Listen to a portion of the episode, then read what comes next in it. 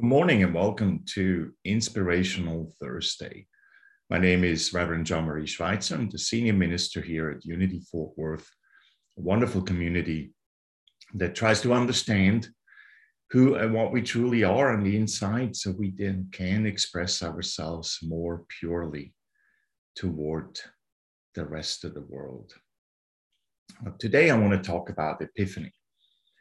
Epiphany um, can be looked at in many different ways. Depending on your tradition, Epiphany has also different meanings.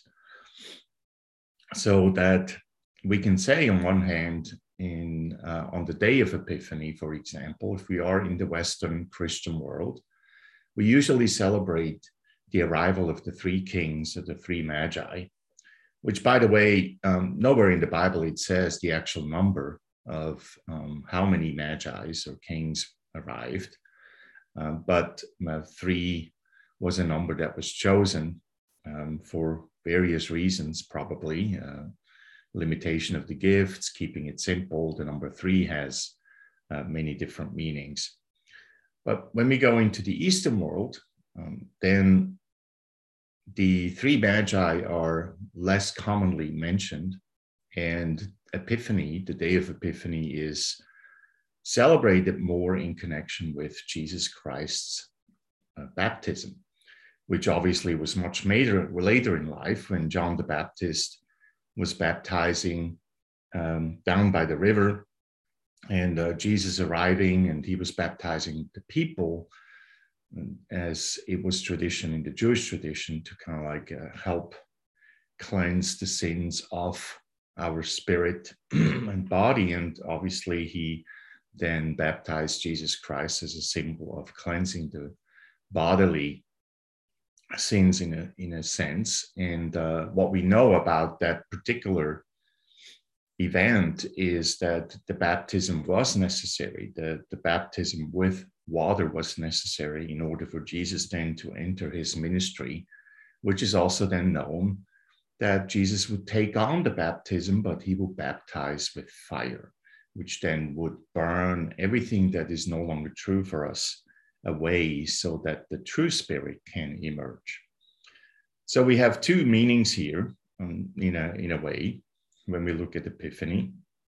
And there is a third one that I um, will go into in a little bit. So let's look at all three. The, two, the first two I already mentioned, then a third one, what we could consider Epiphany to mean in our lives today. So, for example, the arrival of the three kings or the three magi in Bethlehem, coming from the east, traveling to the west, and then celebrating the birth of Jesus Christ. Metaphysically, um, what that all means is first of all, it's the direction the Magi's travel matters. In the East, the East itself usually represents the inner world, our inner world. So when we meditate and pray, we usually uh, develop our inner world and in order to understand more of who and what we are. And then when we go toward the West, the West is the outside world, is the world of the senses, the physical world usually but also the emotional world, the mental world, still considered on the outside or somewhere in between. So then when we travel from the east to the west, it basically means we turn within, we come from the within, and then bring it out into this world. Now, the Magi's were considered wise men, although we can be pretty sure that there were not only men, but also women they were basically scientists of their day or just people that are very wise. Uh, you could also think of them of, maybe medicine men or women or just uh, shamans, people of special stature that have either studied a lot in certain areas, that have a lot of knowledge, or have just a certain status quo. And it's not just any kind nowadays we probably would consider them to be the great teachers that uh, still walk among us, those that we follow, those books that we, the books of whom we read um, you know, the Dalai Lama or the just recently passed uh, Desmond Tutu, you know, people that have made an impact in our lives because they they developed a certain type of wisdom that they shared with the world that is beneficial to the world. So now we combine those two. We become combine the Magi and the running the East from the West, and then the birth of Jesus Christ, which then simply tells us that we need to tap into our deeper wisdom, the wisdom that those Magi represent, the wisdom that we need to develop day by day. And we need to do this first by turning within. We need to get quiet, turn within, and tap into that wisdom and then bring it out. And as we bring it out, we get to celebrate the birth of our own Christ self within. So that is one uh, interpretation of Epiphany, uh, considered how the Western Christian world looks at it. And then we have the other interpretation of the baptism of Jesus. So there's two baptisms, as I just as I mentioned before. John the Baptist was also a highly developed individual, but uh, metaphysically speaking, John the Baptist represents the enlightened intellect. So very focused on the mind, very bright, very knowledgeable, understanding how the world works, the spiritual world works, but not just quite there yet, not yet incorporating the heart in fullest harmony, which then is what Jesus Christ represents. Jesus Christ not only represents the enlightened intellect, but also the enlightened heart. And so we have both then the intellect baptizing the potential of the perfect harmony of mind and heart. And then once that baptism happens, then we can baptize with fire. What that means in our daily lives is that we always have a two step process, in a sense, if you will. We have the baptism with water that is represented by John the Baptist. So we must first baptize the physical, the sensible world, the cleansing of what is getting in the way, which we usually identify as judgments and um, limitations and things like that. So we could see the baptism with with um, water, getting rid of some of the, the the simple things we do that are going against the things that we truly want. And then the baptism with baptism with fire goes a little bit further. It then actually uses our intuition, it uses the harmony of heart and mind. We're approaching it not only with our understanding that we gain from books and classes, but with our experience that we gain from actually practicing spiritual principles. And then we combine those and start baptizing with fire, which often means that it, it gets to a much, much deeper level. We're not only just approach it intellectually anymore. We now approach it from a place of knowing, true knowledge that is uh, achieved by knowing and by developing wisdom.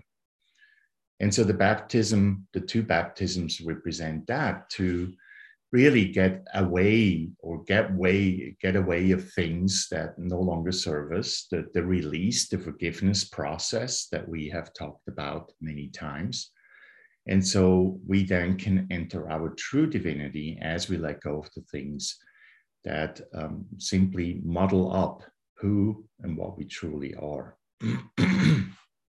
so it's important to understand that process because uh, many of us may be satisfied with reading books and then putting the book away and move on to the next book. Or we might treat classes that we take, workshops or retreats that we go to the same way. We escape from our daily world into a book, into a class, into a retreat, and then we return to the daily world just to pick up where we left it off. That is basically the process of baptism with water to a certain degree, because it represents what John the Baptist is standing for. It's the intellectual enlightenment. We there's many people that are very bright when it comes to understanding how awakening works, how the spiritual practices works, but unfortunately, not many actually practice them. And the practice is really where we need to um, come down to. Without the actual practice, we are not going to go from the baptism of water to baptism of fire. And so that's an important part to understand. In order for us to move from John the Baptist to Jesus Christ, as they represent the different baptisms, we need to not only learn about spiritual principles, but approach it and practice it every day. So it's no longer then we are going away from our, we leave our worldly lives and go into a retreat. We're actually, we're actually simply going to retreat to learn new tools to bring back to our worldly lives and then apply it. We bring the retreat into our worldly lives. We take a class to learn to approach on a daily basis what it takes and what it means to tap into our spiritual self. Which then finally brings me to the third interpretation of epiphany, which goes into the word itself. It's a state of um, high development, a state of, of uh, highest experience. And often I would use the, the word uh, peak experience when we have an experience of epiphany, it's usually a place where we get to that has no longer any judgments, no longer any worries. And it's a moment in our lives when just everything falls away, where we are purely stepping into the moment. that's really it. The moment itself is all that we care about. It's all that is really necessary for us to experience. And there's nothing else that really matters in that particular moment we create an enjoyment we have we experience true joy true peace true love true compassion. And that is achieved in that sense of epiphany as in peak experience.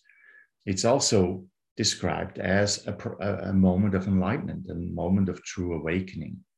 Now many of us have experienced these moments a uh, couple of times or many times before but we've also lost it. And that's the journey is to learn to grab those uh, Uh, experiences and eventually learn through spiritual practice to have those experiences more and more and more. It's not something we need to create. Again, we just need to let go. We need to tap into the wisdom from the within and bring it without. We need to go through the process of baptizing with water, the physical, the sensible, world needs to be cleansed and then we baptize with fire. So we need to tap into more deeply. And then awakening is a simple result of that which is why it's called awakening. We wake up to something that already is. It's not something we need to create. So that's um, just a little bit of an introduction on how we can look at epiphany the day of epiphany but the uh, epiphany itself in terms of spiritual principles and how unity approaches it in many ways. Again, this is about the divine awakening within ourselves, and it takes work. It takes uh, responsibility and reliability. We need to be reliable as to um, the work that we are set out to do, and we need to be responsible for our own actions as we move away from the idea that some God figure or universe or some energy out there outside of ourselves is responsible for anything other than what we are responsible for. And with that, I'll leave you be for today um, and have a wonderful day. And I will uh, see you soon.